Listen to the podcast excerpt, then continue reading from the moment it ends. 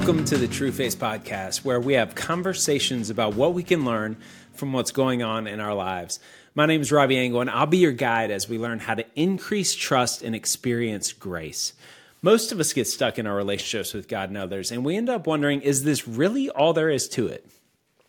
At Trueface, we develop grace based relational discipleship resources, equipping you to get unstuck, to experience deeper relationships with God and others, equipping a growing group of men and women with a toolbox of teaching and experiences to help you be a part of this movement of grace.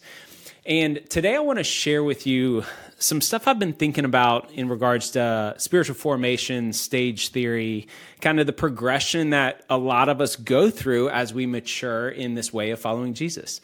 And I've always had a, a fascination with principles and patterns, whether it was diving into the study of sociology or under uh, which is understanding people and cultures or macroeconomics deciphering patterns on a broader scale i love zooming out to see the bigger picture.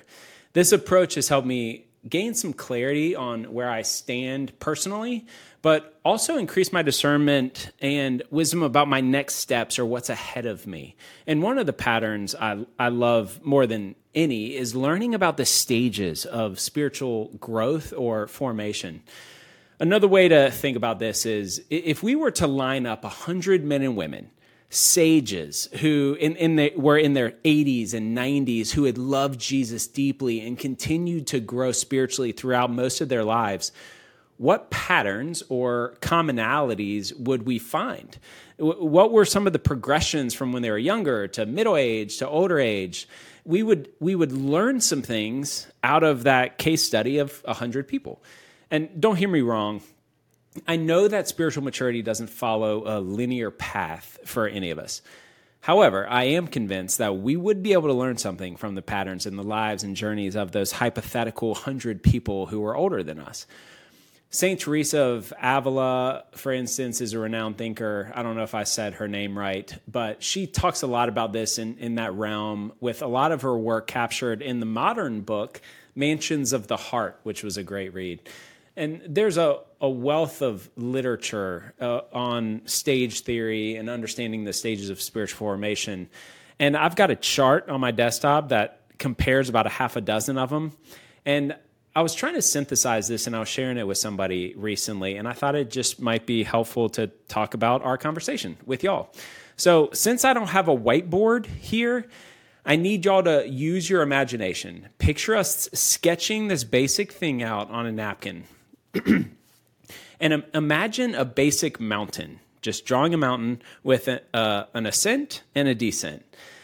We start at the bottom left, and that's where we are as a Christian, which when we become a Christian, that, that bottom of the mountain before we start this journey of following Jesus, that signifies our salvation. This is where we stand in humility at the bottom of ourselves, at the bottom of this thing, recognizing our need for Jesus to forgive our sins. And it's in this moment, in our surrender, that we accept Jesus as our Lord and Savior to make right what was broken and be redeemed with the Father. And naturally, a lot of us then whether it was last week or when we were 12 years old, our natural response is okay, now I'm a Christian, so I want to follow Jesus. So we begin to learn what that looks like. We figure out how to have quiet times, read the Bible, focus on obedience and sinning less. Uh, this is where we go burn our CDs for those of us in the 90s that were like Guns N' Roses and stuff, or maybe it was just me what I was supposed to do, but I never burned it. But this is the like for God life, right? Where religion really does provide us a framework to understand how we live and how we grow as Christians. And this this part of the journey for a lot of us feels like we're hiking up a mountain, moving towards we're, we're, we're moving towards something beautiful. We're, we're going higher. Um, maybe that's heaven or peace or freedom or joy or just the promises that seem so close and promised to us as Christians, yet so far away. It's, it's awesome being a Christian on this journey. And it, it does require effort and work, but it's fulfilling, right? We're doing better, we're learning, we're, we're getting our ducks in a row, we're serving more, giving more, doing all the things that we do as Christians. It takes some effort, but it's it's fulfilling. And a, a lot of Christians, probably most Christians I know, really never um, make it past this climbing side of the mountain um, w- without any judgment, just evaluation of the struggle and the process. I think this is what a lot of us, the only thing we knew of what Christianity looked like. And a lot of us get tired and we settle in and we just assume that this is as good as it gets. A lot of my peers, this is hitting us because we've been doing the church thing for 20 years and we go, well, this is just what it is. And so we, we build systems around it and do it, do this Christian thing. However, part of what I love looking at older men and women for is that some of them seem so different, like something changed. And in, in, in studying from those ahead of us and, and from looking around, you see that a few a, a, few people experience something different. They live differently. They experience a spiritual awakening. It seems like that it, it ends up changing everything. And this awakening, for the purposes of the metaphor on the fake whiteboard in your brain, is like reaching the top of the mountain it's where we start to more deeply experience the beautiful difference between salvation, where we started, and sanctification, what Jesus made possible with the Spirit in us. So, historical writers like John Wesley, C.S. Lewis, Thomas Merton have talked about this. Wesley, in his, in his second work of grace, Lewis on profound experiences transforming our spiritual outlook uh, Richard Rohr's second half of life, spirituality of, of falling upward. The Keswick movement in the late 1800s focused a lot on the work of the spirit, that awakening. Uh, another great example of this teaching that I love is Hudson Taylor's experience, and it's captured in the book Hudson Taylor's Spiritual Secret, which provides insight into how his understanding of God through grace changed everything for him.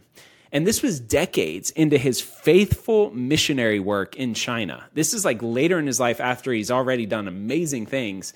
And, that's in chapter 15. If you want to go check out the book, Hudson Taylor's Spiritual Secret, I highly recommend it. Now, while there's lots of teachings and writings out there, let's oversimplify this for this quick podcast. The point I'm trying to make is that there's often a point in the spiritual journey of men and women who seem to walk with God in a loving relationship that goes beyond where religion alone might lead. And this is the top of the mountain for some Christians. After living for Jesus and being a Christian, they experience a season or a moment leading to a paradigm shift, a, a grace awakening, which changes everything. And this shift moves their understanding from knowing about grace and identity to a deeper, more intrinsic knowing uh, or an intrinsic knowledge or experience of God and self that just is a second order change, a paradigm shift. And th- this might happen in a moment and it might happen over a season of, of time. But this grace awakening brings an overwhelming awareness of God's goodness, His grace and His love it's a realization that nothing we can do will increase or decrease his love for us. It's, it's like the father from the prodigal son story, real love and cherishing us just as we are, nothing more, nothing less. And this is sometimes, again, like a kairos type specific moment, and sometimes just a season of deepening of faith. But this deeper understanding of grace leads to a change in how we see ourselves identity. And we become awakened to who we are in light of a clear revelation of who God is. We see God through a lens of the depth of his grace and what he did, which changes how we see ourselves and acceptance of now made right with Christ in us, a new hard, new covenant theology that just, that shapes how we see ourselves as new creations with new hearts. And it changes more than we initially imagined it starts seeping into our pores in a deeper way. And this vista at the top of this metaphorical mountain lets us see with greater clarity the beautiful truths of who God is and who we are. And at the top, in, in this awakening to grace, it changes the journey. And it has a significant impact on our worldview as we progress through life. And so it feels like we're now starting to walk more downhill. It, it, it, feels like you're, you know, after a hard climb, it's just, you start going, oh, is this peace?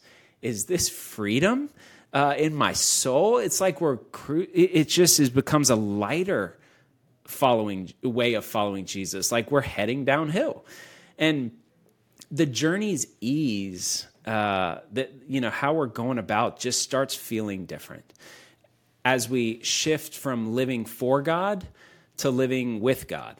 As we shift from pleasing God to trusting God, from discipline more to desire, from earning more to abiding. And as we start descending, we're still moving, we do so in more surrender, in more humility, and, and more deeper trust that comes a little bit more easily out of this different view of God Himself.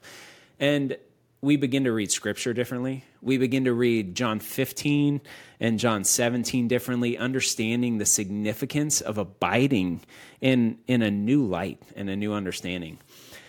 And this way of grace, living into our new identities, it's beautiful and it also comes with new tensions. And, and one of those is that we wish all of our Christian friends still climbing and striving could join us in this easier, more peaceful journey that we didn't even know existed until we experienced it. We talk about grace and identity with our friends with this new level of excitement, trying to articulate the subtle nuances between the uphill and the downhill lives that we've experienced as Christians. But we realize there's not much we can tell those still on the uphill journey because the truths we now understand were once just head knowledge for us as well. We knew the stuff, we knew about grace, but we didn't know it, know it as deeply as we do now. And that's a natural journey that God has us on, which is okay. And so I, I think the most impactful thing we can do around that tension is just to walk in freedom, walk in trusting God and letting our, our freedom and our trust of God deep, more deeply disorient our friends who are still trying to please God through their own efforts. We naturally would trust that the fruit of the Spirit, which looks like love and joy and peace and patience and kindness and goodness and faithfulness and gentleness and self control, will become more evident in our lives. And this this awakening is a gift of the Spirit, which, which looks like that fruit, bringing us to, to, to interact with our friends and the church differently.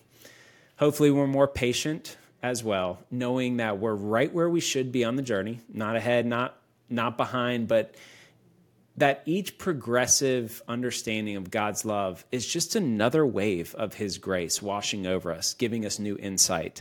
And that's the journey of following Jesus, just new waves of insight over the same truths with deeper awareness as we mature and we grow.